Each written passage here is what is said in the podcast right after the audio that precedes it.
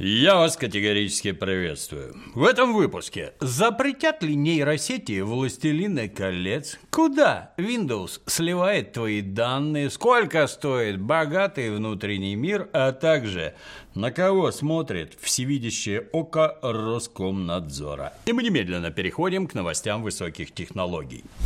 Тихо-тихо, Windows 11 расползается по компам пользователей в самых разных уголках планеты. Но сегодня речь пойдет не про очередные глюки и баги. Нет-нет, на этот раз эксперты из конторы PC Security Channel, работающие при поддержке Ноттингемского университета, обнаружили в недрах 11-й винды кое-чего поинтересней. Эксперты по кибербезопасности решили изучить, а какую такую информацию 11-я винда собирает о своем пользователе и куда она потом эту самую информацию отсылает. Вот для этих целей граждане-безопасники взяли ноут с чистой операционной системой, накатили софт, сканирующий весь исходящий трафик, и замерли в ожидании. Ну а винда даже и не подумала замирать. Винда активно строчила и рассылала электрические малявы во все инстанции. Ну, во-первых, понятно, в Microsoft. Во-вторых, бурный поток данных лился на сервера Google и антивируса McAfee.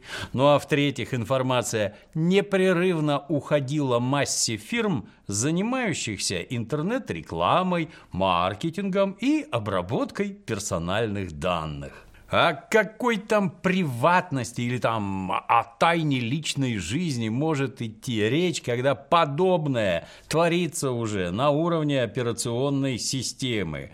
Об этом и говорить как-то даже неловко. Но детишки могут и дальше свято верить в сказки об анонимности в сети. А специалисты отдельно подчеркивают, что винда начинает сливать информацию прямо с низкого старта, еще даже до того, как ты первый раз чего-нибудь там загуглишь. Ну и правда, что зря тянуть-то? Время, как известно, деньги. Поэтому мы немедленно переходим к новостям из мира криптовалют, в котором вот прямо сейчас разгорается очередной скандал вокруг крупнейшей биржи Binance. Третьего дня Агентство Bloomberg сообщило, что главная криптобиржа планеты вот-вот сбежит из Соединительных Штатов, гремя мешками американских биткоинов. Мол, уже начался процесс вывода активов, и Binance помаленьку сворачивает инвестиции в американские конторы. А в качестве доказательства приводят Твиттер руководителя Binance, где Чанпен Джао открыто писал, что Соединенные Штаты решили еще тоже затянуть криптовалютные гайки. Так что пишет сообразительный Джао, надо бы пересмотреть кое-какие проекты, дабы уберечь клиентов Binance от возможных убытков. А еще журналисты Bloomberg обратились к бабкам у подъезда, ну, то есть к анонимным источникам, которые в курсе всего и всех. Так что уровень расследования, как это принято в данном уважаемом агентстве, снова оказался на небывалой высоте. Сам Чан Пен Джао, завидев такое, тут же прибежал в Твиттер и принялся строчить опровержение. Ну и, походу, ушел в полное отрицалово. А, походу, решительно заявил, что от американских криптовалют Binance отказываться не будет. Ну, видимо, не общался Джао со сведущими анонимными источниками. Ну и поэтому вообще не в курсе, как у него там на самом деле дела-то обстоят. Есть, конечно, в этой истории хоть и небольшой, но интересный момент. Дело в том, что официально в США трудится не сама Binance. В США трудится крайне независимая и весьма самостоятельная контора под названием Binance US. Ну и тут даже как-то удивительно, с чего бы это вдруг американские власти подозревают, будто между этими конторами есть какая-то связь. И даже считают, что в первом квартале 2021 года ушлый Джао хотел с ее помощью вывести скромную сумму в 400 миллионов американских долларов. Ну и подкрепляется вся эта криптодвижуха регулярными сообщениями абсолютно свободных и независимых агентств, ну типа Рейтера и того же Блумберга, которые, возможно, готовят широкую общественность к тому, что Чанпена этого скоро крепко возьмут за его байнансы.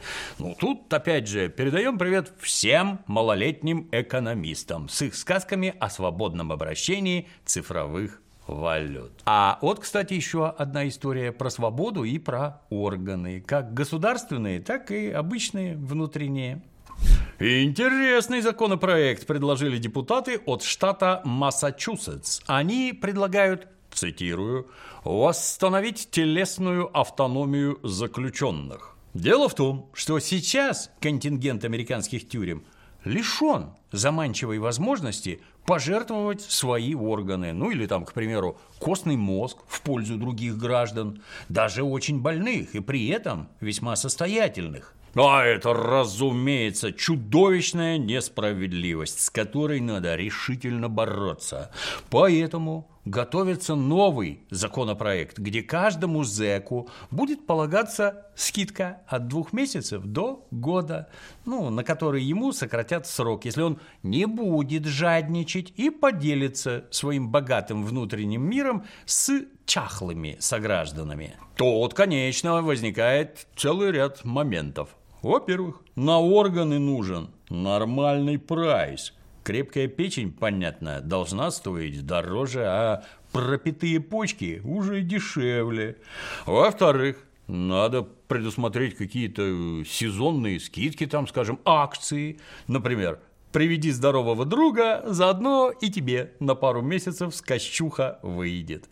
Ну и, наконец, надо бы пояснить, а смогут ли граждане скинуться кишками всей камерой, чтобы получить коллективное помилование.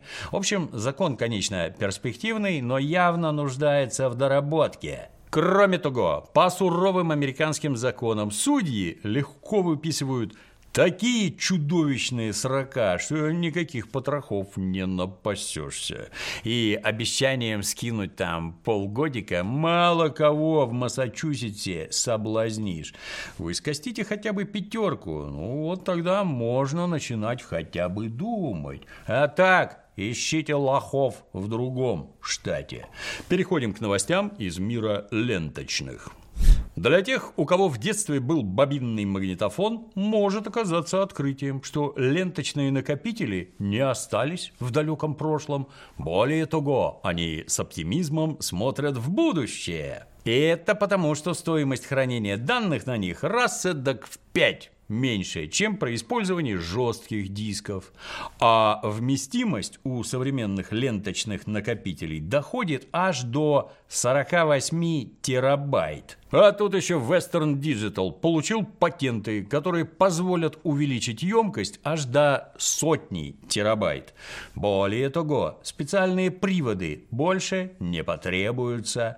Ленту вместе с механизмом планируют запихать в коробчунку размером с обычный винчестер на 3,5 или даже 2,5 дюйма. Поиск информации в ленточных накопителях идет, конечно, значительно медленней, чем на обычных дисках. Но зато, когда нужный файл таки найден, данные считываются на очень приличных скоростях. Так что подобные системы – отличное решение для хранения каких-нибудь здоровенных архивов. Вот есть только одна загвоздка. При таком раскладе отпадает надобность в дорогом и громоздком оборудовании, ну, в тех самых приводов для считывания ленты. Так что, уважаемые люди из консорциума, который держит рынок ленточных накопителей, наверняка будут против. Ну, а в него, как известно, входят такие компании, как IBM и Hewlett Packard. В общем, патенты у Western Digital, возможно, интересные. Но как сложится дело с практической реализацией, и это мы будем посмотреть.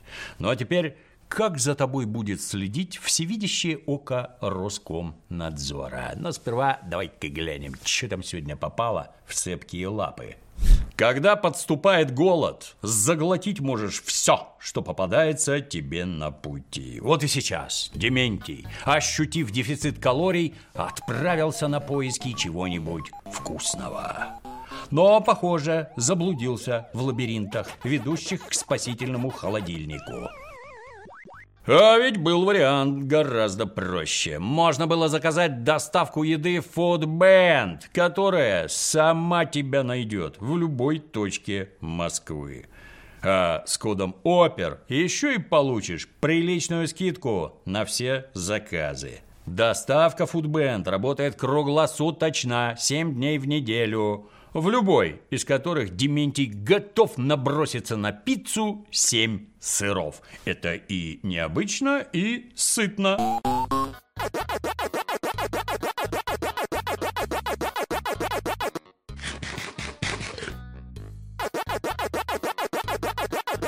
Для любителей классики в меню имеется вариант с ветчиной и грибами. А тот, кто мечтает быть стройным, как кипарис, наверняка найдет что-то по вкусу среди роллов с морепродуктами и зожных гавайских поке с лососем или креветками. Ну и для компании друзей, которые заглянули в гости на просмотр футбола или там фильма, в правильном переводе, конечно, можно нахватить ароматные крылышки барбекю и креветок в панировке. И не забыть про тонизирующий чай «Каркаде». Ну и, конечно же, код «Опер», с которым получишь приличную скидку на все меню. Всем голодным приятного аппетита! Ну